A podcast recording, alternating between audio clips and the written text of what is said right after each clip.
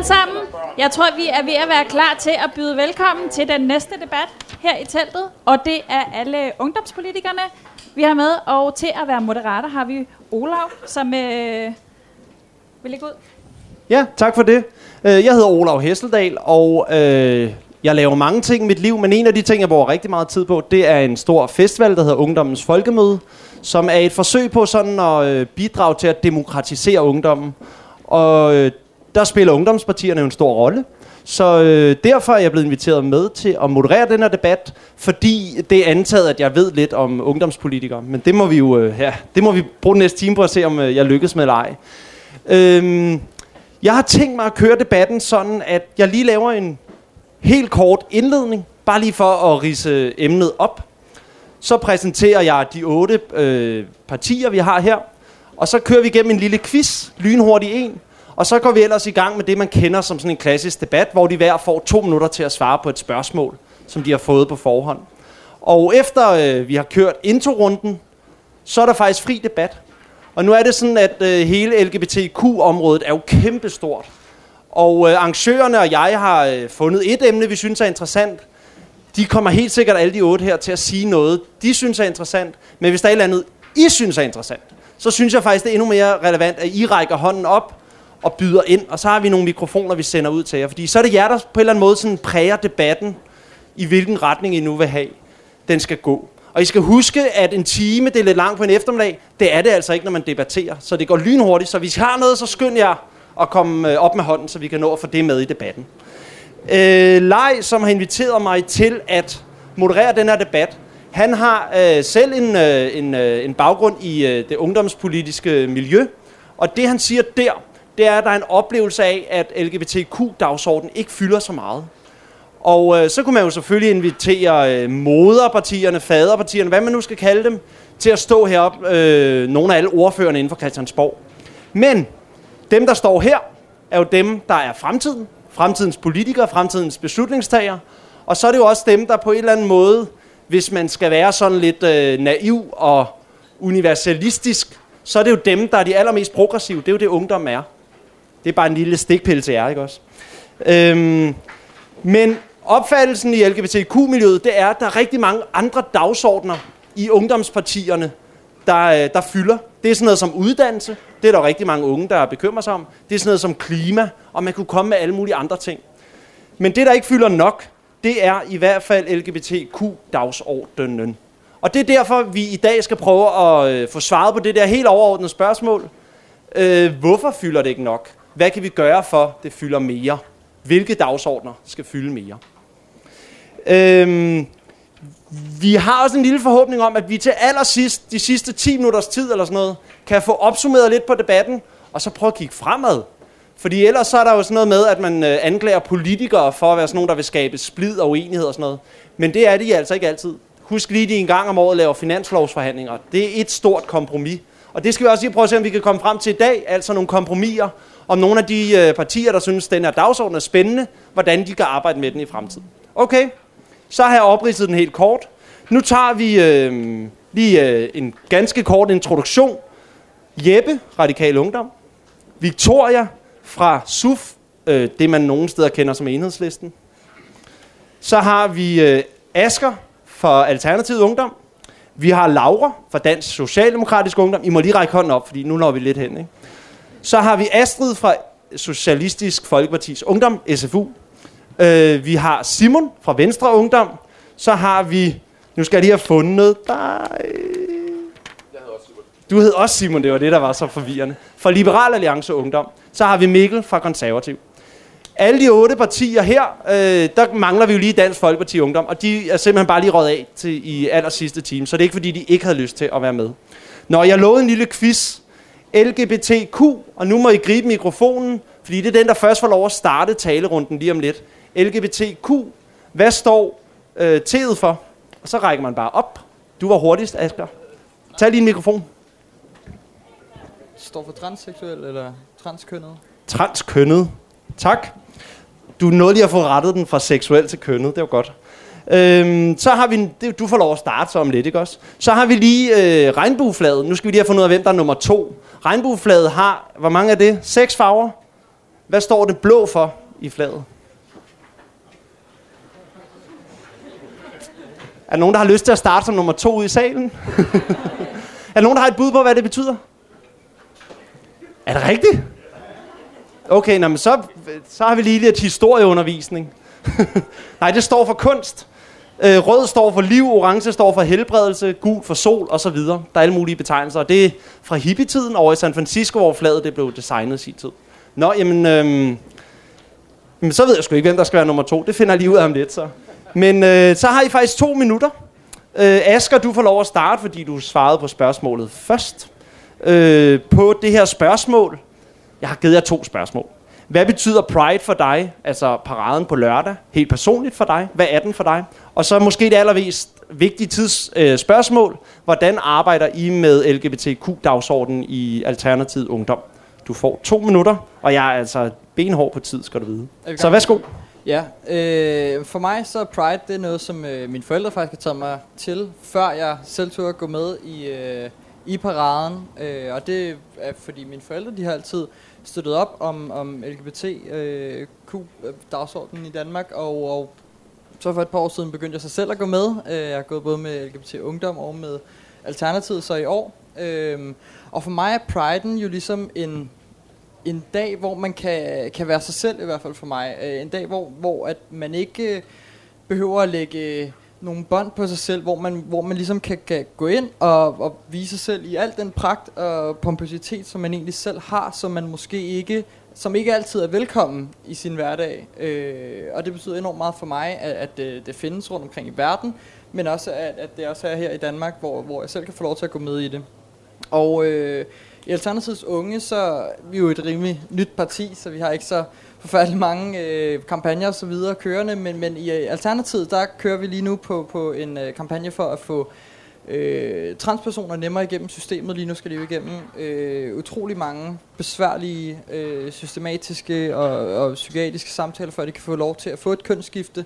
Og det øh, arbejder vi i hvert fald på at få, få nedsat byråkratiet. Og så sørger vi også, øh, arbejder vi også på at øh, få fjernet den her elgamle lov med, at mænd, der har sex med mænd, ikke får lov til at donere blod øh, i det danske medicinske system. Tak for det, Asger. Halvandet minut. Det er dejligt. Ahead of time. Vi tager øh, nu Jeppe fra Radikale Ungdom, og du får også to minutter til at svare på de to spørgsmål. Værsgo. Jamen har jeg jo sammen. Jeg skal beklage min stemme. Den er lidt, øh, den er lidt rusten. Jeg håber, jeg kan klare mig, klare mig igennem de to minutter, og så drikke noget cola. Øhm, jeg vil sige, at øh, for mig, der, der må være helt ærlig, Pride betyder ikke særlig meget for mig. Jeg er født og opvokset i Roskilde, så jeg er ikke fra København, så jeg har ikke oplevet Pride'en øh, som, som barn og som, og som ung, som, som andre her i panelet har. Men jeg kan bare se på mine venner og mine bekendte, som, øh, som er LGBT-personer, det betyder enormt meget. Øh, at man kan gå med, og man kan vise sin støtte. Øh, også hvis man er heteroseksuel, også kan man vise sin støtte. Der kan jeg bare se, at det betyder enormt meget for dem. Og der, der tror jeg ikke, man skal underkende, øh, underkende den, den følelse af, at man er med til at vise øh, og støtte sine kammerater. Jeg deltog i Pride for to år siden, prøvede at gå med, men det var simpelthen så pissehammerende varmt. Så jeg, så jeg var simpelthen opgivet det, for det var, det var sgu for varmt. Men, øh, men, men jeg prøvede at gå med. Øhm, så, så, så, så jeg kan se, hvor meget Pride betyder for, for andre mennesker. Øhm, og hvordan vi gør i Radikal Ungdom, jamen udover at vi selvfølgelig velkommer øh, mennesker, som er forskellige og er en minoritet inde i vores, øh, inde i vores fællesskab, i vores ungdomsparti, så arbejder vi jo selvfølgelig også med det rent politisk. Altså en af de ting, jeg synes er rigtig, rigtig, rigtig farligt i øjeblikket, det er det her store fokus, vi har på at ændre menneskerettighederne. Øh, fordi at vi har en gruppe lige nu, som er flygtningen, som ikke lige passer ind sådan kulturelt eller økonomisk i nogen politikers dagsorden. Og det er altså bare en glidebane, for begynder man at ændre på flygtningens rettigheder, jamen så kan det lige pludselig gå ud over alle mulige andre minoriteter. Så hvis der er en ting, vi arbejder på i øjeblikket radikal Radikale Ungdom, så er det i hvert fald at stå fast på vores øh, menneskerettigheder, og sikre, at de i hvert fald er universelle, og man ikke lige pludselig begynder at ændre dem, bare fordi det ikke lige passer i det eneste lille hoved. Tak til Jeppe, Radikal Ungdom. Så er det Simon fra Venstre Ungdom. To minutter. Værsgo. Yes, nu er vi to Simoner, men vi skal prøve at undgå forvirringen. For os i øh, Venstres Ungdom, der er Priden et arrangement, som vi deltager i årligt. Vi har tradition for vores lokalafdeling i København. Hvert år, øh, jeg ved ikke om man leger en vogn, eller om man aftaler sig ud af det, øh, men at det er noget, som vi prioriterer at give vores medlemmer muligheden for at deltage i. Det gør vi, fordi vi synes, Priden er en vigtig markering. For mig, der siger det helt vildt meget om, hvor vi er som land. At man jo nærmest fuldstændig uden frygt for sin sikkerhed kan deltage i sådan et arrangement. Det er der rigtig mange steder i verden, hvor man ikke kan, og det er vi faktisk grundlæggende hammer stolte af.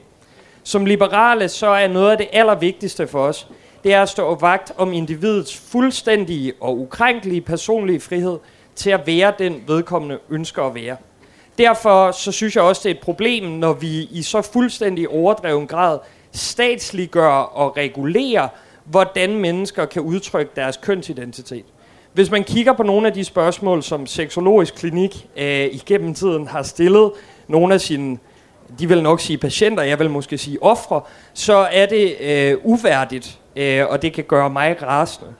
Vi skal have de her personlige beslutninger længere væk fra staten. Vi skal gøre det nemmere at tilgå hormonbehandling og operationer, uden at man skal igennem øh, tilladelse efter tilladelse efter tilladelse, som i øvrigt uddeles af et system, der nok hører bedre til i 1800-tallet, end det hører til i dag.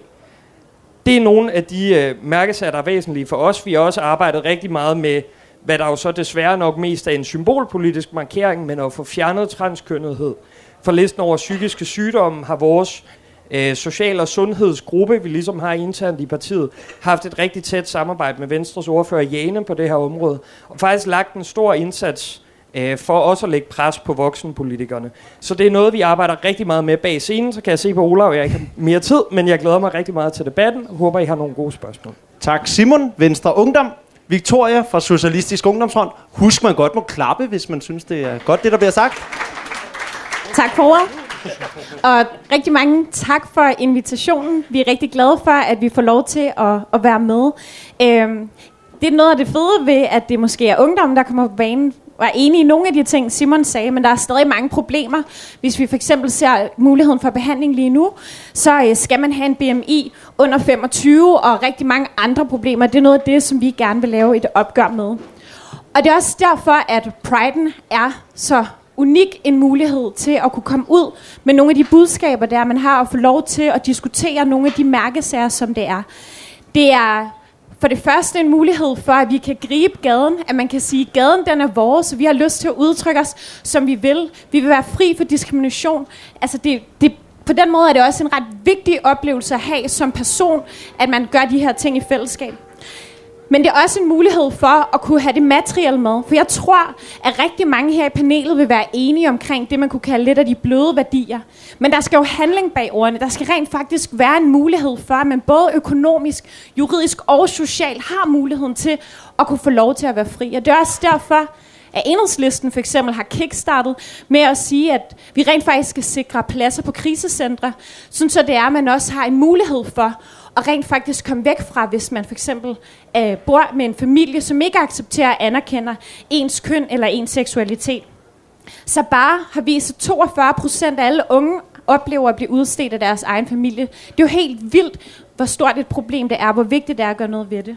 Um, og i forhold til helt konkret, så bare vores skolestartskampagne lige nu, som er sådan en kampagne, vi er ude med på skolerne, der er nogle af de happenings, vi laver, det er, at vi laver diskriminationsfri, diskriminationsfri zoner, øhm, og laver fester og fede ting, så det ikke kun bliver her i København, men det simpelthen bliver over hele landet, at man skal få lov til at være fri for homofobi, sexisme, racisme, al form for diskrimination, og det er derfor, det er så sindssygt vigtigt med Pride'en, fordi det er endnu en mulighed for at kunne gøre det. På slaget to minutter. Simon fra Liberal Alliance Ungdom. Værsgo. Ja. Jeg for mig, der er gay pride, nu jeg aldrig rigtig har deltaget. Jeg har aldrig stået på øh, barrikaderne og råbt og skrevet og, og hjulpet og prøvet at være med til de her fejringer, der har foregået. For mig, der har jeg observeret det her fra afstand. Jeg har observeret det her, hvordan det er. Og for mig, der betyder det her, det jeg kan observere, det er en fejring af frihed, en fejring af fremgang og en fejring af øgede muligheder. Det er en demonstration mod den modgang, der foregår rundt omkring i verden, den stillstand, der foregår rigtig mange steder, hvor udviklingen ikke forekommer, og en demonstration mod den ondskab, der reelt set fungerer, mod den diskrimination, der foregår. Og derudover så det er det et ønske om, at vi kan bevæge os, bevæge os videre og reelt set nå det mål, der egentlig er. For det er sådan i dag, som jeg ser det, det er, at Danmark er et forgangsland. Danmark er nået langt, men vi er bare ikke nået langt nok. Der er rigtig, rigtig langt i mål endnu. Og Danmark er et forgangsland sammen med Tyskland, Sverige og skandinaviske lande. Og der skal vi bevæge os videre. Og der tror jeg på, at den liberale, den borgerlige dagsorden, hvor i højere grad, at vi ser staten som en forudsætning for diskrimination i stedet, i stedet for svaret. Vi tror på, at ved at fjerne staten fra hvad, for eksempel i forsørgerroller, ægteskab, ægteskab adoption, immigration, øh, ydelser og værnepligt, hvor man simpelthen fjerner staten i forhold til at kunne kigge på folk som et vis køn eller en seksualitet, hvor man simpelthen fjerner den diskrimination, der foregår, så kan vi opnå langt, langt, langt flere resultater. Og det er det ene ben af en langt, langt større mål, hvor vi skal komme længere frem. Og det andet ben, det er i høj grad, at vi skal diskutere civilsamfundet, vi skal diskutere på markedet, vi skal diskutere privat, om, at vi skal øge tolerancen. Vi skal hjælpe de mennesker. Det kan vi i høj grad se på den popkultur og den kultur, der foregår i samfundet. For eksempel med film som The Danish Girl. Vi kan se, med, når Caitlyn Jenner har skiftet køn, at der kommer nogle fremgangspersoner, vi reelt kan se op til, at vi kan diskutere i civilsamfundet og bevæge os længere frem. Det tror vi på. Debat og i høj grad fjerne staten fra det her spørgsmål her, fordi staten er en forudsætning for diskrimination og ikke svaret. Tak til Simon, Liberal Alliance Ungdom. Så går vi til Astrid fra øh, SF Ungdom. Værsgo. Mange tak. Øhm, Priden for mig, øh, det var min første Pride. Det er min ven Johan, der ringer til mig og siger sådan, Astrid, på lørdag, der pakker du alt dit regnbuefarvede tøj, og så ses vi ind i Aarhus. Øh, fordi Aarhus Pride var min første Pride. Øhm, I 8. klasse, der kom jeg med i en vennegruppe, hvor jeg var den eneste heteroseksuelle og ciskønnede. Jeg var også den eneste, der ikke blev mobbet hver eneste dag i folkeskolen. Og jeg tror, priden, eller det betød ligesom, at priden blev den dag på året for mig, hvor jeg kunne være sammen med den her vennegruppe, uden at de sådan gik og kiggede sig over skulderen for at holde øje med, om der var nogen fra deres skole. Og jeg tror, inden jeg lærte dem at kende, der havde jeg ingen idé om, hvor slemt det i virkeligheden er at være LGBT-person i Danmark. Og det var de hverdagsdiskussioner, jeg har haft med dem. Øh, min ven Simon, som var sådan, Nå, men jeg kan så ikke få lov at få hjælp af seksologisk klinik i Danmark. Hvad fanden skal jeg gøre? Skal jeg gøre noget, der er ulovligt, for at få lov til at leve mit eget liv? Så jeg tror for mig var priden en dag, hvor mine venner var afslappet. Og havde det virkelig, virkelig fedt, fordi de vidste, at de ikke skulle udsættes for alt muligt lort. Øhm, og det vil jeg bare håbe, at det var sådan hver dag for dem. Øhm, så øh, hvordan vi arbejder med LGBT-emner i, øh, i SFU. Jeg har været med til at skrive vores feministiske politik, som har rigtig meget fokus på det her. Øh, at vi skal ikke øh, se på køn som non-binært og sådan noget. Øh, men for os handler det også enormt meget om, at vi skal have nallerne ud af folks seksualliv og folks krop og sådan noget. Det skal vi fandme ikke blande os i. Vi skal bare hjælpe folk med at have det så nice, som de kan få det. Men vi skal så også have fingrene ind i uligheden. Fordi hvis vi privatiserer sundhedssystemet, så er det altså ikke alle transpersoner, der kan få hjælp hvis vi øh, fjerner os fra arbejdsmarkedslovgivningen, så kan vi ikke sikre, at folk ikke bliver fyret på grund af deres seksuelle orientering. Altså, vi er nødt til at gå ind og sige, vi skal forandre noget her. Fem så jeg vil gerne, yes, staten skal sådan, ind i at hjælpe folk til bedre ting, og fjerne os fra at forholde os til, om de har, hvem de har sex med, og hvordan deres kroppe ser ud. Tak. Astrid, SF Ungdom. Og så går vi til Mikkel fra Konservativ Ungdom. To minutter. Værsgo. Jo, tak. For mig, der, øh, der handler Pride ikke om staten eller frihed eller arbejdsmarked. For mig, der handler Pride om uh, præcis det samme, som den hedder. Det at være stolt over den, man er. Det at man kan få lov til at tage på en parade og gå igennem øh, Danmarks hovedstad og vise, det her det er mig. Det må, I, det må jeg affinde jer med. Og det er bare sådan, det er. Hvordan vi så arbejder med, øh, med hele det her dagsorden øh, i vores ungdomsparti, der kan det også sige meget, meget kort. Øh, vi, øh, vi går ind for, at alle kan få lov til at leve, som de vil. Det er der ikke nogen, der skal bestemme. Det er der ikke nogen på Christiansborg, der skal bestemme. Det er der ikke nogen ude på sygehusene, der skal bestemme. Det giver bare for lov til. Så gider vi faktisk ikke blande os med det. Det var det korteste til dato. Tak for det, Mikkel. Og så har vi Rosin i pølsen, Laura fra Dansk Socialdemokratisk Ungdom. Laura to minutter. Rosenvinge. Det rimer lidt på rosin. Haha. Nå, ja. Øhm, godt, panelet synes, det var sjovt. I går præsenterede jeg et øh, længere oplæg, fordi at lige nu, der har vi rigtig, rigtig, rigtig meget at gøre på LGBTQ-området. Og i går, da jeg så præsenterede det her oplæg, der var en af mine punkter, at øh, jeg synes, vi skulle øge støtten til Copenhagen Pride. Fordi Pride for mig, det er ikke bare en kamp for mangfoldighed og frisind, det er en kamp for rettigheder stadig. En af mine bedste venner, han blev udsat for en hate crime for nogle år siden, hvor han måtte flygte fra en fest og ringe til politiet. Det er sindssygt vigtigt, at vi stadig kæmper. Men da jeg skrev det her på Facebook, jeg tænkte ikke, der kunne være nogen, der var imod det. Da jeg skrev det her på Facebook, blev jeg kaldt Hitler. Jeg blev kaldt din lille socialistiske luder. Og det fik mig virkelig til at se, hvor vigtigt det er, at vi stadig kæmper. Fordi det hedder jo heller ikke gay pride. Det hedder jo pride. Og de gør det, fordi at der er meget mere end bare de homoseksuelle ciskønnede. Lige nu der er det sådan, at transseksuelle, transkønnede øh, stadig bliver udsat for øh, sindssyg diskrimination. Jeg snakkede med en talsperson for LGBT i Danmark, og hun fortalte mig, at i folkeskolen, der er det stadig sådan, at der er nogle af eleverne, der ikke bliver kaldt det navn, de gerne vil. Så de transkønnede unge, de får ikke lov at være den, de gerne vil være. Vi skal alle sammen have lov at være den, vi gerne vil være. Og derfor så er det sindssygt vigtigt, at vi som fællesskab sørger for, at der ikke bliver diskrimineret i samfundet. Fordi diskrimination finder ikke nogen steder i det danske samfund, og det skal vi selvfølgelig kæmpe for, og det gør man fandme også som socialdemokrat. Tak. Tak til Laura, Dansk Socialdemokratisk Ungdom. Og nu er vi nået dertil, øh, hvor er I må byde ind, hvis I har nogle spørgsmål. Jeg har noteret mig, at vi øh, kom ret rundt i den politiske øh, manese her. Altså, vi nåede ud til menneskerettigheder, internationalt samarbejder nærmest, øh, ved, øh, ved Jeppe fra Radikale, en meget typisk øh, kort at trække derfra. Vi nåede hen til skatens, statens afskaffelse over Liberal Alliance Ungdom. Staten, der skal blande sig udenom over ved Mikkel. Fællesskab og folkeskole ved Laura fra Socialdemokraterne. Så I kan nok høre, altså vi er ret meget rundt i manesien. Så øh, de har allerede markeret alle sammen til mig, så jeg kan på en eller anden måde godt lade alle de her vedløbsheste løbe der ud af. Men hvis I har et eller andet dagsorden, I synes er super vigtigt, noget de sagde her kan det være, det kan også være noget, de ikke sagde, som I synes, der er rigtig vigtigt, de får diskuteret, så er det op med lapperne. Men ellers, op med lapperne, og så øh, kommer vi ned og fanger jer. Men ellers så har Victoria faktisk markeret på noget af det, Mikkel fra Liberal Alliance Ungdom sagde, og du får lov at ligge ud. Simon, undskyld. Undskyld, Simon. Yes. Det er i forhold til det her med, øh, med tolerance og sådan nogle ting. Og jeg synes, det er helt vildt vigtigt, at vi diskuterer. Jeg synes, det er rigtig vigtigt, at vi snakker om tingene. Men jeg må også indrømme, at der er rigtig meget i mig, som også bliver lidt træt af, hvis det bare bliver ved snak, og som rigtig gerne vil have, at der skal være noget handling. Og derfor så vil jeg gerne høre helt konkret, lave en invitation her til panelet, om vi ikke skulle få ændret ved for eksempel diskriminationslovgivningen. Sådan så, hvis man oplever diskrimination på arbejdspladsen, at man rent faktisk står bedre som for eksempel transperson, i forhold til at kunne køre sin sag. Nu øh, arbejder jeg i en fagforening, og i en anden kontekst, så laver jeg noget omkring mangfoldighed og vender kigge på statistikkerne. Og der kan jeg se, at over halvdelen af vores medlemmer, de ikke tør sige fra over for diskrimination på arbejdspladsen. Og ikke føler, at det alligevel nytter noget. Og det vil jeg gerne høre, om I ikke vil være med til at sikre, at den juridiske ramme er der. Og selvfølgelig, at vi bakker hinanden op i hverdagen, når vi oplever, at nogen bliver udsat for diskrimination. Men sådan så, at man ikke ser de tal med over halvdelen, som ikke føler, at det nytter noget, og ikke tør at sige fra. Har Det, du- det bliver vi simpelthen nødt til at gøre. Har du et eksempel på, hvordan det konkret kunne være? Jeg er helt konkret, at man for eksempel får skrevet det med transpersoner ind i, sådan så at vi sørger for, at folk er beskyttet omkring det. Simon fra Liberal Alliance Ungdom, du får lov at starte ud, og så har Mikkel ordet bagefter.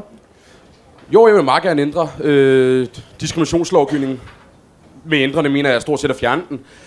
Med at fjerne den, der mener jeg reelt set, for jeg tror ikke på, at vi kan gennemtvinge. Jeg tror ikke på, at vi kan gennemtvinge folks holdninger til forskellige ting fra stats til side. Jeg tror reelt set, i forhold til den diskriminationslovgivning, vi har på det givende tidspunkt, der reelt set har jeg været bange for, at den udvikling, der kunne foregå, der kunne vi langt flere nu, nu er det ikke så stort problem i Danmark mere, men langt flere kvinder i forhold til arbejdsmarkedet. Fordi når nu vi begynder at diskriminere og sige for eksempel, at en arbejdsgiver ikke må spørge, om du har tænkt at gå på barsel inden for det første år, så gør det, at arbejdsgiveren tænker, nå, så kommer der en kvinde ind til, ind, til samtalen, så tænker, så tør jeg ikke at gøre det, at invitere hende ind til samtale og reelt set spørge hende om det og ansætte hende. Fordi hvad hvis nu hun lyver, hvad hvis nu hun gør det ene eller andet der? Det er ikke noget med at sige, at kvinder der er en specifik gruppe eller gør det eller sådan noget der. Det handler bare om reelt set, hvis nu vi indfører det til diskussion, så er virksomhederne og reelt set den ligestilling, der skulle forekomme i samfundet, der virksomheden bliver bange for at skulle ansætte de her folk her, fordi så lige pludselig så er der kvoter på arbejdspladsen og regler, de skal følge og sådan noget der, så bliver man mere og mere bange, og så tror jeg reelt set, det holder dem længere og længere væk fra det. Så jeg tror ikke på diskriminationsregler for mænd i samfundet, men i høj grad debat og snak omkring det her. Og Mikkel, du får lov at følge op på den. Ja, altså jeg vil, jeg vil sådan set gerne være med til en snak om, at vi skal, vi skal ændre lidt på diskriminationslovgivningen. Men den skal ikke være for at forfordele nogen som helst. Det skal være på lige fod med alle. Og jeg skal lige være sikker på, hvad forfordel betyder. Det er ligesom bjørnetjenester, noget folk er lidt i tvivl om. Sorry. Øhm, det skal ikke være sådan, at vi sætter transkønnede personer over andre. Det skal ikke være sådan, så øh, hvis de føler, at de bliver diskrimineret, så kommer de forrest i køen. Og Jeppe fra Radikale har markeret. Jamen, jeg vil bare sige, jeg tror, det er en rigtig dårlig idé at fjerne det, der hedder ikke-diskriminationslovgivningen. For det kan godt være, at den, er det jo ikke diskriminationslovgivning. Uh, det er meget vigtigt lige at huske på. Det vil være rigtig ærgerligt. Um, fordi det, det kan godt være, at det ikke er den lovgivning, der gør, at vi sådan rent kulturelt ude i virksomhederne får en norm og en værdiændring. Der tror jeg, at det er også mennesker, som skal tage fat i kraven på os selv og skabe forandring derude.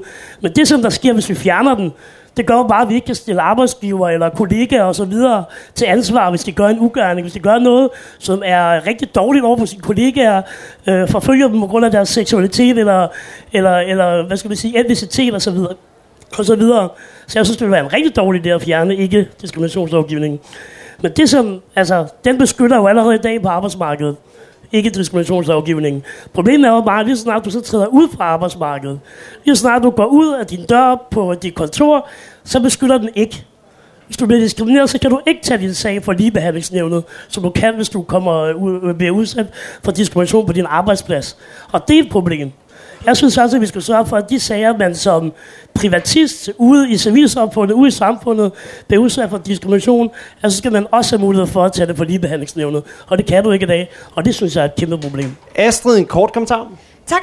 Øhm, vi skal blande os ind i diskriminationen. Fordi hvis vi ikke gør noget, så ændrer det sig jo heller ikke. Den, de, de lange, lange skridt, vi har taget, de er altså ikke sket ved, at folk har skrevet søde breve eller Facebook-kommentarer til hinanden. Det er altså sket ved, at der er folk, der er gået ud og sagt, vi skal ændre lovgivningen. Vi skal sikre rettighederne. Og hvis det betyder, at transpersoner har lidt bedre rettigheder på nogle områder, så synes jeg faktisk, at det er fair nok. Fordi de er fandme blevet skidt på de sidste tusind år. Eller sådan, ja, vi skal behandle folk ordentligt. Og der er altså også nogle uligheder, der skal, øh, hvad hedder det, sådan, der skal opvejes for. Tak. Og vi tager lige en lynhurtig håndsoprækning fra panelet. Hvem synes, at man skal bruge lovgivning? for altså simpelthen transpersoner ind i lovgivning? Og hvem synes ikke? Hvem synes, man skal? Op med hånden. Typisk radikale, ikke? Og hvem synes ikke, man skal? Så har I tegnet stregerne op. Vi har et spørgsmål fra salen dernede. Præsenter lige dig selv. Jeg kender dig godt. Hej, øh, jeg hedder Daniel, og jeg stiller op til kommunalvalget op i en kommune op i Nordsjælland, og jeg vil gerne spørge jer, hvordan kan vi som kommunal, hvad, hvad kan vi som kommunal, kommunalpolitikere gøre for LGBT plus området? Og vi kan godt afsløre, at Daniel han er socialdemokrat, så den får Laura, Laura lov at svare på. Ej, hvor fedt. Daniel, jeg har lavet sådan en lille, en lille hæfte her, ikke? med 14 punkter på, hvad vi kan gøre, så det glæder jeg mig til. Men noget, øh, noget af det vigtigste, som jeg også startede med at sige, det tror jeg er en opkvalificering af de offentlige ansatte. Fordi lige nu, som jeg fortalte før, sker der diskrimination i folkeskolen, men det sker der altså også på sundhedsområdet, hvor der er rigtig mange transkønnede og øh, homoseksuelle, der ikke får en rigtig behandling. Og det går bare ikke. Der er sindssygt mange ting, vi kan gøre kommunalt. Øh, og jeg har en ekstra med til dig, Daniel, så den får du bare bagefter. Asger, er det rigtigt, du stiller op til kommunalvalget her? Øh, nej, det stemmer ikke. Hvem er det, der gør det? Det er dig, Astrid. Så får du faktisk lov at svare på den også. Okay, tak. Øh, lidt i forlængelse af det, Laura hun sagde. Noget af det, vi også kan gøre, det er at støtte de foreninger, der arbejder med det. Øhm, I Aarhus ved jeg, at Sabar, som arbejder med øh, etniske minoriteter, som også er LGBT-personer, har enormt svært ved at få støtte. Og det har de faktisk fået styr på nu, fordi der er nogle kommunalpolitikere, der er gået ind og sagt, det skal vi sikre. Øh, noget vi også kan gøre, det er at inddrage det direkte i folkeskolen og sige, seksualundervisning handler altså ikke kun om at lære på dit kondom på en pik af flamingopap. Det handler altså også om at tale om køn og seksualitet, og hvordan det er, vi skaber plads til hinanden. Og vi har et spørgsmål mere fra salen. Øhm, hej, jeg hedder Line. Jeg sjovt nok også, det er sur. Øhm, Ej, det er med løgn. Nå, det er altså ikke meningen, at... Øh... Øhm, jeg har et spørgsmål, for så trækker det lidt væk fra transkønnethed. Øhm, man oplever sådan lidt, at øhm, uden for LGBTQ plus miljøet, men også i det miljø, at biseksuelle faktisk bliver diskrimineret, fordi at i i øh, LGBTQ-miljøet, så mener man, at det ikke er en ordentlig seksualitet, det er bare en eksperimentel fase, er i hvert fald en, en holdning, man tit møder. Øhm, og udenfor, så er det øh, lidt frægt, når man er en pige, øh, og som mand er det lidt klamt. Øhm, og så vil jeg sådan høre, hvad det er, sådan, I vil gøre, for at kunne måske ændre den her diskurs, der er, eller jeres forslag til at kunne ændre den diskurs. Og det får Simon fra Venstre Ungdom lov til at svare på. Der. Jeg tror, øh, det der er meget, meget centralt, det er øh, noget af det, som vi har været lidt inde på, nemlig også at kigge på, hvordan er det, vi uddanner folk inden for det her. Fordi jeg øh, kendte ikke til, før vi startede den her debat, eksempler på folkeskolelærer, der nægtede at kalde elever det navn, de gerne vil kaldes. Og det siger jo bare noget om en for mig utrolig skræmmende uvidenhed, der eksisterer i vores offentlige sektor. Og øh, når staten diskriminerer folk, uanset om det så er på baggrund af uvidenhed eller onde intentioner, så skal vi gribe ind, og det skal vi gøre absolut hurtigst muligt. I forhold til, hvordan man, man generelt kan bekæmpe den her diskrimination, så tror jeg bare, at vi er nødt til at kigge på debat, og vi er nødt til at kigge på kultur. Fordi jeg tror ikke på, at vi kan regulere os ud af diskrimination i det hele taget. Altså hvis, hvis det virkede, så var racisme afskaffet en gang i 60'erne, da vi gjorde det ulovligt. Og det er bare ikke som om, jeg har ligesom set problemet ligge sig helt vildt meget siden. Men jeg tror, at øh, ligebehandling øh, af homoseksuelle i det her land, for eksempel, har fået meget mere hjælp af Will og Grace og James fra How I Met Your Mother, end det har fået af noget lovgivning, der nogensinde er vedtaget fra Christiansborg. Men er du villig til, jeg hører, du har sådan en position, hvor du synes, det er vigtigt, men alligevel ikke vil lovgive. Vil du være villig til at sige, at det faktisk skal ligge i læringsmålene i øh, folkeskolen for eksempel? Mm, der, der er en kæmpe stor forskel på, hvad er det, øh, vores stat gør, og hvad er det, vi gør. Og hvis staten kommer i nærheden af at diskriminere mennesker, så skal det forbydes så absolut hurtigst muligt, for vi er alle sammen lige borgere i den her stat, og vi skal alle sammen behandles lige af den her stat. Men jeg tror ikke på, at vi kan gå ud og regulere samfundet som helhed. Jeg tror ikke på, at vi ved at lave øh, ligebehandlingslov kan gøre op med diskrimination på private arbejdspladser. Det skal ske kulturelt, der skal ske nogle ting i frokoststuerne på byggepladserne, og der skal ske nogle ting, når vi diskuterer med hinanden. Der har alle et ansvar for at debattere, fordi du kan ikke lovgive dig fra forældede tankesæt. Så DR skal simpelthen øh, have en øh, LGBTQ-person som øh, hovedperson i den næste serie? Øh, DR skal øh, privatiseres hurtigst muligt, men hvis ikke de skulle det, Nå, Asger, hvis ikke det var tilfældet, gerne. Asger Alternativet Ungdom, du får også lige lov at kommentere på det. Øh, ja, men altså, i, i tråd med, med dit forslag, det vil egentlig ikke være, være det største problem, vi kunne se. Altså, det, det som der er nu, det er lige nu, øh, det problem, der er, det er, at i, i, i fjernsynet, i undervisningen i, i skolen, så er det meget, enten er du homo, eller så er du hetero. Der er ikke så meget øh, snak om forskellige seksualiteter, alle de forskellige øh, det enorme spektrum af seksualiteter og køn, der findes rundt omkring i verden. Og det er det, du nævnte også selv, at man skulle have det i klasseværelset. Det er jeg helt enig i. Jeg synes ikke, seksualundervisning, det bør også være, øh, være seksualitetsundervisning og kønsundervisning. Fordi at det, at man bare ved, hvordan man beskytter sig mod kønssygdom, det, det er selvfølgelig fantastisk at vide. Det er også meget vigtigt, at man ved det. Men at man også kan, kan lære noget om, hvordan man, man altså, at, at udvikle sit køn, udvikle sin seksualitet, er enormt vigtigt. Og selvfølgelig at man på fjernsynet og man rundt omkring i samfundet på reklamer og så videre begynder at se øh, personer af, af flere køn, se personer af flere mere diverse seksualiteter er selvfølgelig også enormt, enormt vigtigt. Og øh, netop som du siger, at, at det er måske ikke altså bare skal have en transkønnet person som, som øh, tv-vært, så er det meget mere, at de i hvert fald skal sørge for at vise transkønnethed og forskellige seksualiteter og køn i en mere, mere positivt lys. Der blev lavet en analyse af DR fra 2015, at de på et helt år var det kun 2% af deres sendetid, der rent faktisk inkluderede homoseksualitet i et positivt lys, hvor at der transkønnethed har kun været vist som mænd, der kom til at klæde sig ud i dameklæder, og det var så meget uheldigt for dem. Det er enormt problematisk, at det er sådan, at forskellige, hvad hedder det, det her enorme spektrum af seksualitet og køn, det bliver vist i det danske fjernsyn og i danske medier, og det er helt klart noget, som, som vi begy- øh, har behov for at begynde at fokusere på, at vi sørger for, at, at viden omkring det, og at eksperimentere om, omkring det, og tanker omkring det, det bliver sendt mere ud til, til vores, vores borgere, vores børn og, og alle i samfundet egentlig generelt. Så også lidt oplysning. Simon, Liberal Alliance Ungdom, og så tager vi et spørgsmål fra salen. Jamen igen, der øh, synes jeg jo reelt set ikke, vi skal bruge nogle af de her statslige instrumenter. Vi skal ikke bruge DR som et instrument til at kunne gå ind og så mene, hvad, hvad folk skal synes, og hvad de skal tro på, hvad de skal være oplyst om. Derudover så vil jeg faktisk give ret i, at folkeskolen og skolen, på trods af, at jeg synes, det skal være en anden model, end det er nu, reelt set kan man godt skrive ind i pensum i forhold til seksualundervisning, som blev nævnt tidligere. Fordi jeg, jeg tror på, at den her, det her had, diskrimination, der springer ud i, vi kan se i det danske samfund, og øh, stort set hele verden over, springer en slags uvidenhed. Det springer ud af en uvidenhed og mangler forståelse for emnet. Så derfor tror jeg reelt set, en dannelsesfase og oplysning igennem en folkeskole, og igennem det pensum, vi ligger, tror jeg reelt set kunne være en meget, meget langsigtet og rigtig, rigtig god løsning. Wow, så statslig regulering vil du faktisk synes var lidt fint sådan. Nå, vi tager et øh, spørgsmål fra salen, og så vil jeg bede om at formulere jer lidt kortere, så vi kan nå flere igennem. Øh. Øh, det blev faktisk kind of svaret på, så det er ligegyldigt. Okay, så tager vi næste spørgsmål. Det er dig, der har markeret i lang tid. Ja, hej. Jeg hedder Martina, jeg er lidt nervøs, men jeg håber, jeg kan formulere mig ordentligt. For ikke så lang tid, så hørte man i nyhederne om, at enhedslisten havde ekskluderet et medlem på grund af sexisme, og det var der meget drama omkring. Så mit spørgsmål er egentlig, hvordan I synes, man skal håndtere homofobi, transfobi, bifobi osv. i øh, det indre politiske miljø. Hvor meget man skal altså, gøre for, at det kan ekskluderes. Og den får du selvfølgelig lov til at svare på, Victoria. Det er dit eget parti. Ja. Jamen, vi har jo rent faktisk vist i praksis, at det ikke er bare noget, der står på et stykke papir, eller noget, som vi bare snakker om, men at der også er handling bag ordene.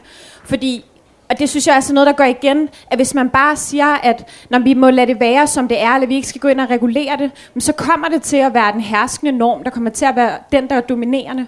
Og på samme måde, hvis vi siger, Nå, men måske var det uvidenhed, der gjorde, at vedkommende var sexistisk, men så begrænser vi jo kvinder, eller vi begrænser folk med en minoritetsbaggrund, eller folk med en anden seksualitet end den herskende norm. Altså, hvis I kan følge mig, vi bliver nødt til at gøre noget. Fordi hvis vi skal sørge for, at alle kan få lov til at være med til at lave politik, hvis vi skal sørge for, at alle kan få lov til at være frie og lige i samfundet, så bliver vi nødt til at sørge for, at vi gør den, får gjort noget ved den herskende norm, der er lige nu. Og der mener jeg helt konkret, at lovgivning er et værktøj, fordi når det så ikke sker, at man rent faktisk har noget, man kan læne sig op af og støtte sig op af og bruge.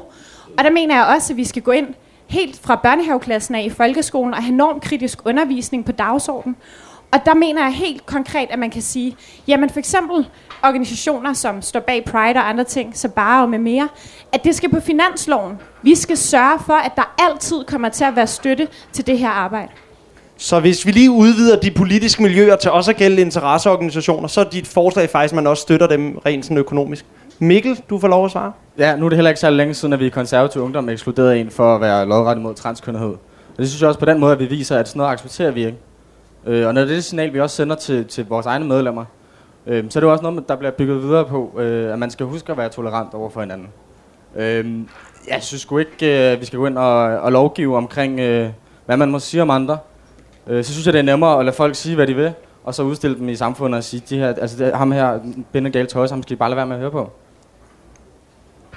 Vi tager et øh, spørgsmål mere for sagen. Nu ved jeg ikke lige, hvor I var henne der. Ja, hej. Mit navn er Julie. Øh, Jeg vil gerne dreje diskussionen lidt tilbage til transkønnet, fordi hvis vi skal diskutere, hvordan vi skal indrette systemet fremover, i stedet for at lade seksologisk klinik fortsætte deres eskapader, øh, så skal vi snakke om informeret samtykke. Så skal vi snakke om, at de transkønnede får at vide, hvad er det for en behandling, øh, som de kan få, hvad er det for konsekvenser, den har, og så kan de selv få lov til at bestemme, om de skal have den eller ej. Der skal ikke være nogen, der vurderer, om de har den rigtige vægt, om de har den rigtige øh, seksualitet, om de har det rigtige kønsudtryk, til at få lov til at få den behandling, som vi ønsker. Så jeg håber rigtig, rigtig meget, at I alle sammen støtter op om kampen for informeret samtykke. Øh, og øh, så er der så også et andet emne, som øh, Amnesty International er i gang med at sætte fokus på i øjeblikket, og det er intersex-rettigheder i Danmark. Det er sådan, at hvis du bliver født, og dine sådan, øh, køns genitalia ikke passer overens med det binære system, så tilpasser man det.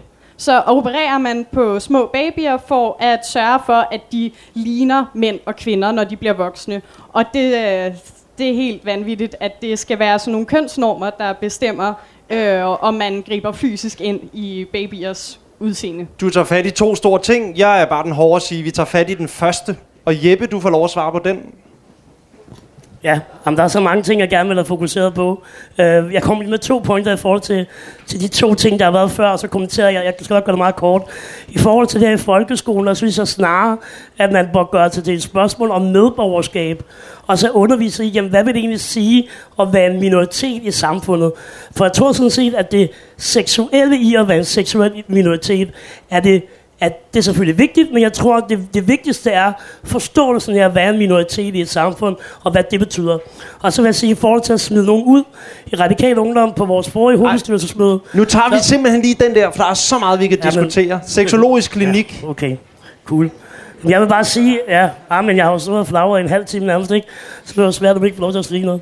Men øh, i forhold til sundhedssystemet, så vil jeg bare sige, jeg, jeg kan sagtens se det her med informeret samtykke, men for mig er det også bare fuldstændig afgørende, at i vores sundhedssystem, der sker behandlingerne efter en lægefaglig vurdering. Det må ikke være sådan, at patienterne selv kan gå ind og sige, jeg vil gerne have den her behandling, og så er det op til lægen selv at sige, at så har lægen ikke nogen faglighed, og ligesom ikke at sige, jamen jeg vælger ikke at lave en eller anden behandling på dig.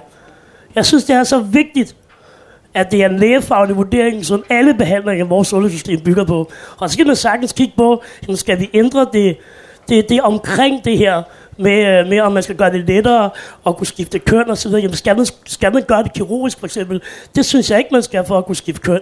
Der er en masse ting, man kan ændre lovgivningsmæssigt, men behandlinger i sundhedssystemet, det må simpelthen og skal være op til en lægefaglig vurdering. Det må ikke være op til, øh, til patienten selv at vurdere.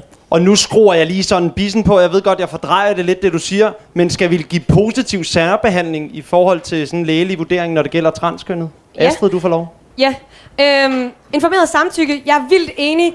Øh, hvis man ved, hvad det indebærer, og man kan sige, ja, det er det, jeg gerne vil have, så skal man have lov til det. Jeg synes, det er helt skudt, at vi i Danmark har en lovgivning, der gør, at du kan få lov til at gøre dine bryster markant større, men det er forbudt at få dem fjernet. Altså, det er sådan helt skudt.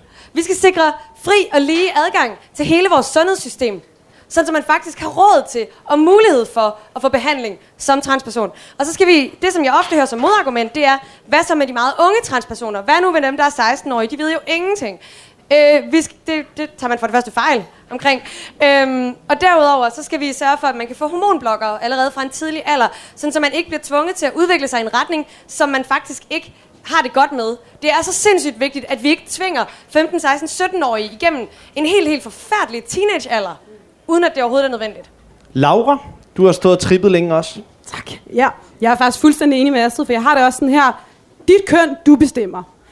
Jeg har øh, rigtig, rigtig svært ved den måde, at transkønnet bliver udsat for de psykologiske udredninger, og jeg er fuldhamrende enig øh, hvad hedder det, i det, du siger, Astrid, også er informeret samtykke. Øhm, og jeg tror, som du også kom ind på, vi kommer ikke udenom de unge, og vi kommer ikke udenom, at der er rigtig, rigtig mange unge i dag, der ikke kan få lov at være det køn, de gerne vil. Øhm, og hormonbehandling og juridisk øh, køn skal gøres meget, meget tidligere, og det kan simpelthen ikke være rigtigt, at der i folkeskolen skal være folk, der ikke kan få lov at være Peter eller Pernille. Det må de selv bestemme. Øhm, og jeg tror, at i forhold til interseksualitet, jeg er først lige blevet opmærksom på den her debat. Jeg, stik, altså, jeg blev fuldstændig oprøret over, at man på forhånd kan bestemme, hvad for en køn man er, uden at man selv kan få lov til det. det, Men, det jeg er fuldstændig enig med dig, Anne. Vi holder den lige på den første banehalvdel, og den reagerede Simon skarpt på. Jeg er bare lige nødt til at respondere på den her med at kunne få lavet sine bryster større kontra fjernet dem igen. Der er altså også den ret markante forskel, at det er som oftest ikke vores stat, der går ind og betaler, hvis man gerne vil have lavet sine bryster større.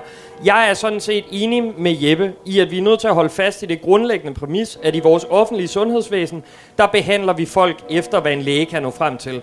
At der så er noget viden, der helt tydeligvis mangler i forhold til de instanser, vi har i dag, det er så, hvad det er. Men det, derfor kan vi altså ikke gå på kompromis med grundlæggende, at den behandling, den øh, skal foregå efter en lægesvurdering.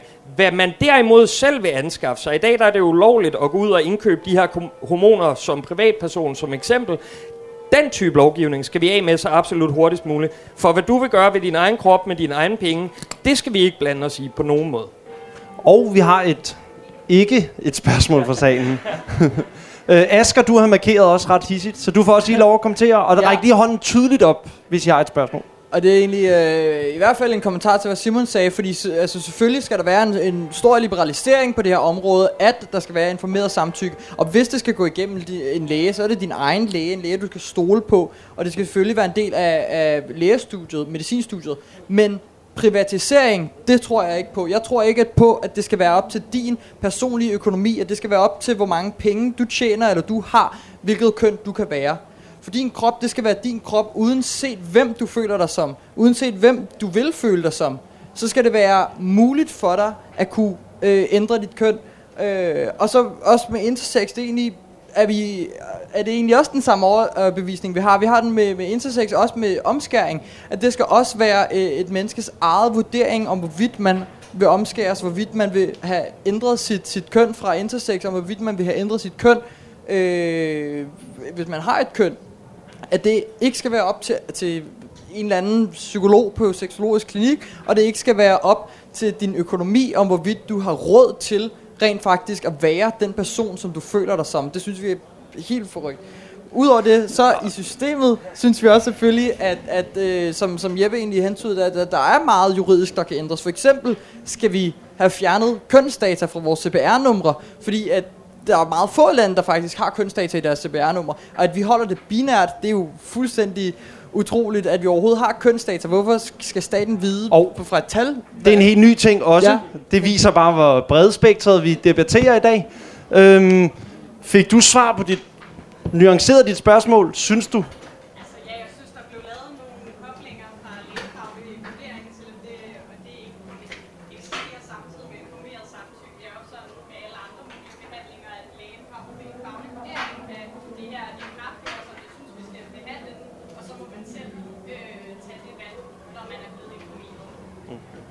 Vi tager et spørgsmål fra salen. Ja, øhm, det er faktisk lidt, øh, lidt det, vi kom ind på. Lidt tættere på. Det er faktisk lidt, lidt det, vi kom ind på før. Det, øhm, øh, Alternativet havde den her kampagne-ting med øhm, kønsneutrale CPR-nummer, og øhm, hvilket det vedrører ikke så mange, fordi jeg ved godt, vi måske ikke, der er måske ikke så mange øhm, folk i Danmark, som identificerer, identificerer sig som non-binære og som ikke har et køn. Øhm, og det vil, øh, altså, det vil jo ikke være super svært at ændre til kønsneutral, men jeg, øh, jeg kunne bare sådan se, at det blev meget hurtigt skudt ned, fordi at folk tænkte, om det er ikke noget, der vedrører særlig mange, så det kan være lige meget. Taler du om panelet her? Øh, nej. Nej, ikke om panelet her, men ja. Nå, bare da det blev fremsagt. bare, bare generelt. Ja, okay. Øh, ja. Simon fra Liberal Alliance, du øh, viftede endnu hæftigere end de andre. Jamen, øh, jeg er stort set helt enig, og øh, Alternativets forslag omkring det her med at gøre øh, CPR-nummer kønsneutrale, stort set det er helt enig i. Fordi jeg mangler egentlig reelt set se grunden til, hvorfor staten bør vide, hvilket køn du har. Det kan godt være, det bliver for queer-teori-agtigt. Øh, det ved jeg ikke, om der er nogen, der er store fans af det, men, men i forhold til queer-teori, så synes jeg reelt set, at det giver mening, at staten reelt set, at det er et irrelevant emne. Vi er nået rigtig, rigtig langt. Vi er blevet et informeret samfund. Vi er blevet dannet. Vi er nået rigtig langt. Jeg tror reelt set på, at staten så småt, om det behøver at stå på dit kørekort eller dit pas, eller det behøver at stå på dit CPR-nummer, det tror jeg egentlig reelt set, det behøver at gøre. Jeg kan godt forstå måske det i kulturen, man behøver at skelne mellem køn, sådan er det. Men jeg tror ikke på, at staten behøver at gøre det. Jeg tror reelt set, det er fuldstændig irrelevant. Og Mikkel, du får lige lov at følge op på den også. Øh, synes du, at man skal indføre et øh, neutralt øh, CPR-register? Altså, det kan vi sådan set godt for min skyld. Det, det rører jo ikke mig, så jeg, jeg er personligt ligeglad. Hvis det betyder rigtig meget for nogen, så, så fint nok, så vil jeg godt gøre det. Skal bare ikke... Øh, jeg, jeg, jeg har slet ikke sat mig ind i det her overhovedet. Øh, jeg aner ikke, om, om der kommer kæmpe store komplikationer med det i forhold til øh, sundhedssystemet.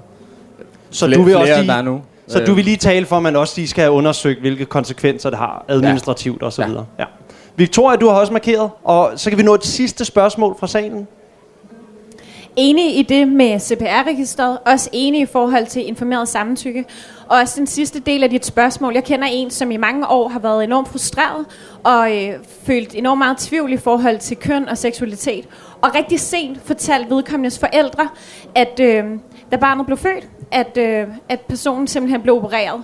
Og det er sådan nogle ting, hvor jeg tænker, det, øh, det skal ikke finde sted, at vi gør de her ting. Det skal simpelthen være op til folks eget valg. Og når man tæt på har set, hvad for nogle konsekvenser det kan have for folks liv, så synes jeg faktisk, det, altså, det kan ikke gå hurtigt nok, at vi får ændret ved den del. Tak. Og Ja, øh, op at stå, og dit navn. jeg hedder Katarina. Øh, jamen, det var egentlig et spørgsmål til Venstre, fordi at, øh, jeg synes, I er jo meget øh, egentlig positive alle sammen, og det er jo fantastisk. Men jeg, jeg synes, vi kan jo godt grave lidt i jeres egentlige meninger, og du siger øh, omkring det her med øh, hormoner, at man bare så kunne købe det øh, på nettet.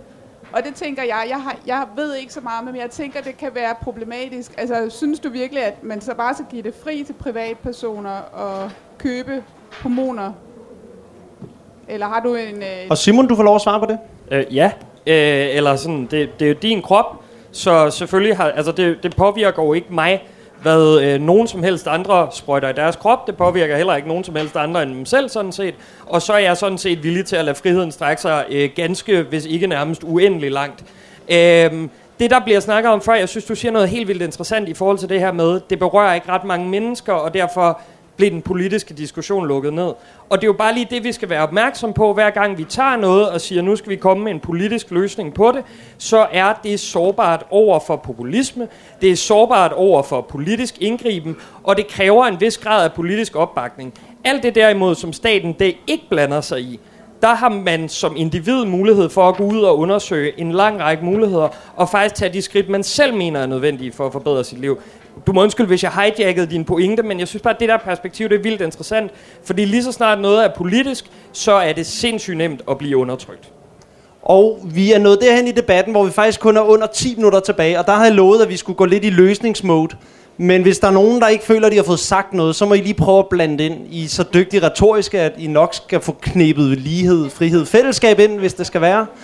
Men, men det, jeg har tænkt mig, at vi skal prøve at undersøge lidt, det er, øh, hvordan partierne kan bidrage aktivt til at få sat endnu mere lys på nogle af alle de problematikker, vi har fået diskuteret i dag. Og lad mig bare lige give sådan et eksempel på, hvordan det kan foregå inden for andre områder. SF Ungdom er gået sammen med Sind Ungdom om at sætte fokus på psykisk sårbarhed. Og det har de gjort rundt omkring i hele landet. Så det er bare sådan et eksempel på, hvordan partier faktisk godt kan samarbejde med, øh, med interesseorganisationer, der har sådan et, et meget øh, øh, specifikt fokus. Så, så det er egentlig bare sådan et åbent spørgsmål til panelet her, om der er et eller andet, man kan gøre for at sætte mere på det. Og der antager jeg jo, at de synes, at man skal gøre det, men det må man også synes, at man ikke skal gøre. Og Mikkel, du får lov at starte. Jamen der vil jeg så mene, at, øh, at det her det er det helt rigtige at gøre. At vi bliver inviteret ud af øh, det miljø, der er, og kom, for at komme og debattere og snakke om det. Øh, for det er ikke mig, der kan gå ud på skoler og fortælle om, hvordan LGBT-personer har det. Det er ikke mig, der ved noget om det. Så det er dem, der er i miljøet, og dem, der er med i foreningen. Øh, så, så Men, ja. men har I nogensinde inviteret nogen fra miljøet ind til nogle partimøder, eller kunne det være en løsning? Ja, jeg er nede i KØ København, der havde vi øhm, formanden for Pride'en nede og holde et oplæg og, og, og snakke med os om det. Der Ja. blev vi jo ganske kloge, fordi vi vidste øh, nullerne ikke om det i forvejen. Så også et konkret forslag kunne være, ikke stå og vente på, at partierne gør noget, men også kommer og banke på deres dør, hvis man mener, der er et eller andet, de skal sætte fokus på. Simon, du har markeret. Øhm, helt enig for det første. Vi har også i øh, min lokalforening i VU tidligere haft besøg af forpersonen for noget, der hedder Lambda, som er en LGBT-forening på Fyn. Øhm, det var rigtig lærerigt for rigtig mange af os. Og så synes jeg egentlig, at jeg har været super positiv hele den her debat, så nu bliver jeg lige øh, skurk i fem minutter, og det, det undskylder jeg på... Ah, Øh, fem, fem sekunder. minutter. øh, I fem sekunder, og det undskylder jeg på forhånd. Men man er også nødt til i det her miljø, det miljø, hvor vi sidder i dag, at være bedre til at afsøge sine alliancer. Man er nødt til at øh, også være villig til at diskutere med folk, der vil købe noget, og ikke det hele af den dagsorden, man kommer med. Og det er et vilkår som interesseorganisation. Jeg synes, vi skal kæmpe stenhårdt for at gøre noget ved, hvad Seksologisk Klinik laver i dag, men jeg synes ikke, at alle skal have fri adgang til gratis kønsskifteoperationer, øh, ud fra sådan en informeret samtykkemodel. Det udelukker ikke muligheden for, at I kan samarbejde med mig, eller med Venstres Ungdom, men nogle gange, og nu skal jeg passe på ikke at trække meget generelle linjer, så kan der godt være elementer, som der er i alle andre interessemiljøer, som, øh, hvor det enten er køb det hele, eller gå din vej. Og det tror jeg måske, man skal være opmærksom på, når man afsøger sine alliancer. Så det var et godt råd til, hvordan det vil blive modtaget i partierne. Ja, Laura fra DSU. Og ved du hvad, Simon, det er jeg faktisk rigtig, rigtig glad for, at du siger. Fordi at det får mig til at sige, at LGBTQ jo ikke bare er en interesseorganisation. LGBTQ er en kamp for rettigheder og er en kamp for lighed. Og det skal vi tvinge os selv til at tænke ind i al politik, vi laver. Om det er sundhed, om det er uddannelse, om det er skolesystemet, hvad det er. Vi skal tvinge os selv til altid at have den tanke med. Og jeg vil bare sige, at øh, fra øh, DSU's side, så glæder vi os til at trække i arbejdstøjet, for nogle gange kan man jo ikke bare vente på Christiansborg, som jeg plejer at sige. Nogle gange så må man jo også selv øh, gøre noget her kommunalt, og det kan vi lige om lidt til kommunalvalget, hvor jeg stiller op, og Astrid også stiller op. Øhm, Så og kommer det hen en til. her. Så kommer hen en pjæse bagefter. Øhm, fordi jeg har bare lige en ting at sige. Diskrimination er diskrimination, og det accepterer vi som fællesskab altså ikke. Og jeg har efterspurgt helt sådan konkrete forslag. Jeg synes egentlig, der er kommet en del af det. Og øh, det er stadig det, jeg er ude efter, Simon. Du får lov. Ja, jeg anser egentlig reelt set i forhold til det ungdomsparti, jeg kommer fra, Liberal Alliance Ungdom, at den kamp for individualisme, den kamp for, at vi som individer, den allermindste minoritet i samfundet, det er individet, skal beskyttes, beskyttes så, langt, så langt som overhovedet muligt, og så meget som overhovedet muligt. Derfor tror jeg reelt set, at den liberale kamp, den er implicit stort set i tråd med LGBT's og, og KUS også, øh, kamp for øh, den frihed og de muligheder, der skal til i de her miljøer her. Jeg tror på, at kampen mod staten i forhold til, hvordan den skal diktere og, og diskriminere i forhold til det her, reelt set er et skridt på vejen i forhold til det her, så tror jeg også, at det andet ben igen, som jeg sagde til at starte med, at debatten for tolerance skal den liberale bevægelse konstant bevæge sig hen mod. Jeg tror konstant ved invitere ud, det tror jeg helt sikkert, vi skal gøre. Vi har noget liberale der hedder politiske laboratorier. Der er helt sikkert, der er i hvert fald givet mig øh, idé til, at øh, det skal vi i hvert fald invitere nogen ud, for det er reelt set det, der virker reelt set. Og sådan nogle arrangementer som her er rigtig, rigtig vigtige for det. Jeppe, Radikale Ungdom, konkrete forslag? Øh, jamen, jeg vil sige, jeg synes, en af de ting, vi skal begynde på, det er, at når øh, overfald bliver henvendt til politiet, så skal man også have årsagen med. Fordi en af de ting, der er et kæmpe problem i øjeblikket, det er, at hate crimes er rigtig, rigtig svære at registrere, fordi det er selve overfaldet, som bliver registreret. Det er ikke årsagen til overfaldet. Så jeg synes, en af de ting, vi skal arbejde rigtig meget med, det er at få se, nu skal vi ikke få afdækket det her en gang for alle, så vi kan få sat lys på, få sat kæmpe spot ned på, hvor stort problem det egentlig er med hate crimes. Både over for seksuelle minoriteter, men også over for etniciteter osv. For det er et kæmpe problem i Danmark i dag, at øh, folk bliver udsat for, for hate crimes. Så der kan vi gøre endnu mere ved at registrere det. Og så vil jeg sige, en af de ting, jeg synes, vi blev enige om, det er det der med, at folk skal beskyttes, ikke kun på arbejdspladsen, men også uden for arbejdspladsen. Og der er jeg bare nødt til at sige til Liberale Alliance, man kan ikke både stå og sige, at man gerne vil beskytte minoriteter så meget som overhovedet muligt, og så samtidig sige, at staten skal blande sig udenom. Det er at have mel i og munden og blæse samtidig. Fordi hvem er det, der skal beskytte de her mennesker mod overgreb? Men det er jo staten. Det er jo staten, der skal sørge for, at der er en eller anden lovgiv, lovmæssig ramme, som gør, at de mennesker, som begår en kriminalitet, mod en seksuel minoritet, jamen, de skal der straffes. Det er da åbenlyst, og det er der staten, der skal sørge for det. Simon og Jeppe, den tager jeg lige bagefter. Astrid? Yes. Øhm, når man gerne vil forandre nice ting, og øh, desværre har en borgerlig regering, så øh, kan man blive rigtig deprimeret. Men som du lige nævnte, vores samarbejde med SIND, vi har fået gratis psykologhjælp igennem i 22 kommuner nu. Jeg synes, vi skal gøre det samme på LGBT-området. Øh, Aarhus Kommune var en af de første kommuner, der indførte øh, homoseksualitet og biseksualitet og transkønnethed som øh, en del af skoleskemaet. Det fik, fik, vi- det fik vi indført, fordi SFU i Aarhus øh, lavede et samarbejde med Aarhus Kommune. Øh, og det synes jeg, vi skal gøre ude i, ude i kommunerne lokalt. Øh, så synes jeg, det virker som om, at folk er sådan relativt enige om informeret samtykke og hormonblokker. Øh, dem, der er, synes jeg, at vi skulle gå sammen om at lave noget om det. Øh, det vil jeg gerne være med til. Øh, og så er det allerede noget, vi gør. Vi inviterer øh, LGBT-organisationer af forskellige art til at komme og lære vores medlemmer, hvordan man gør det rigtigt. Fordi jeg kan godt gå ud og sige noget om, hvordan det er at LGBT-person, men det vil sandsynligvis være forkert. Øh, så øh, skoling I- I- og I- lokal forandring. Og I skal også oplyses. Vi skal også oplyse. ja. Ganske kort, Victoria og Asger. Ja, jeg, jeg er meget enig. Jeg synes, der er rigtig mange gode idéer. Det er bare om at komme i arbejdstøjet omkring det. En helt konkret ting kunne også være at sikre, at man kunne få behandling udenom seksologisk klinik. Øhm, og så vil jeg bare lige slå noget fast. Altså, det giver ikke nogen mening at sige, at det er diskrimination at have en lov, der skal sikre folk mod diskrimination. Vi bliver simpelthen nødt til at se, at tingene de hænger sammen. Og i dag, når vi går herfra og gør alt, hvad vi kan, for at lave et opgør med den herskende norm, der er.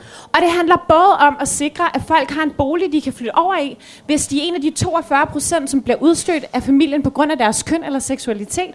Det handler om at have noget lovgivning, som man rent faktisk kan holde sig til. Og så handler det også om, at vi har hinandens ryg, at vi er nogle gode allierede, om det er så i klasseværelset, eller om det er på arbejdspladsen, at vi sørger for at støtte hinanden. Tusind tak, fordi at jeg måtte komme. I må rigtig gerne komme hen bagefter. Hm? Ja. Og det bliver rosinen i pølsen, eller hvad vi nu ja, ja, skal kalde dig, Jeg Asger. skal heldige sidste ord. Øh, jamen altså, rent, he- rent konkret, det som vi gør i Alternativet, der er, vi lader alle de forslag, som vi har, i, øh, i som vi bringer op i regeringen, eller ikke i regeringen, der er vi ikke endnu, men, øh, men i Folketinget. Øh, alle de forslag, som vi tager med, det er vores borgere, vores medlemmer, og, og alle, som der har lyst til at komme, som der egentlig beslutter dem. Øh, I Alternativet, der har vi nemlig en masse politiske laboratorier, hvor al vores politik det bliver besluttet, og hvor alle medlemmer eller ikke medlemmer er fri til at komme og være med til at udvikle vores politik øh, på de forskellige områder. Vi er jo et meget nyt parti, og vi har jo ikke øh, desværre endnu fået, haft, haft mulighed og haft øh, kompetence nok til at tage fat i de forskellige øh, forslag eller problematikker, der bliver diskuteret i dag. For eksempel interseksualitet eller øh, forskellige andre har vi ikke haft lavet politik på endnu, men det håber vi selvfølgelig på, at I alle sammen vil hjælpe os med at at, øh, at få noget politik på, og øh, udover det, så er jeg bare rigtig glad for, at I alle sammen kom, og jeg fik lov til at komme her i dag, og, øh, og tak for en god debat til alle mine meddebattører. Og lad mig lige hurtigt runde af, inden I klapper for meget. Lad mig bare give en sidste sådan øh, opsummering. Altså, her står otte af partierne, og jeg er helt sikker på, at, at Dansk Folkeparti Ungdom, de også vil sige det samme. De er der, så hvis I har noget at sige til partierne, så er de lydhør. Og det kan godt være, at de ikke køber hele pakken, som Simon over for Venstre sagde, men der er der noget, de køber, og det er da også en form for indflydelse. Så de står der, de er klar til at lytte, så lad være at vente på jeres stole. Gå op til dem og tal med dem. Øh, fordi så kan I sammen få sat lys på, på nogle af alle de der emner, vi har fået diskuteret i dag. Tak fordi I lyttede med, og tak til panelet. Giv dem en stor hånd.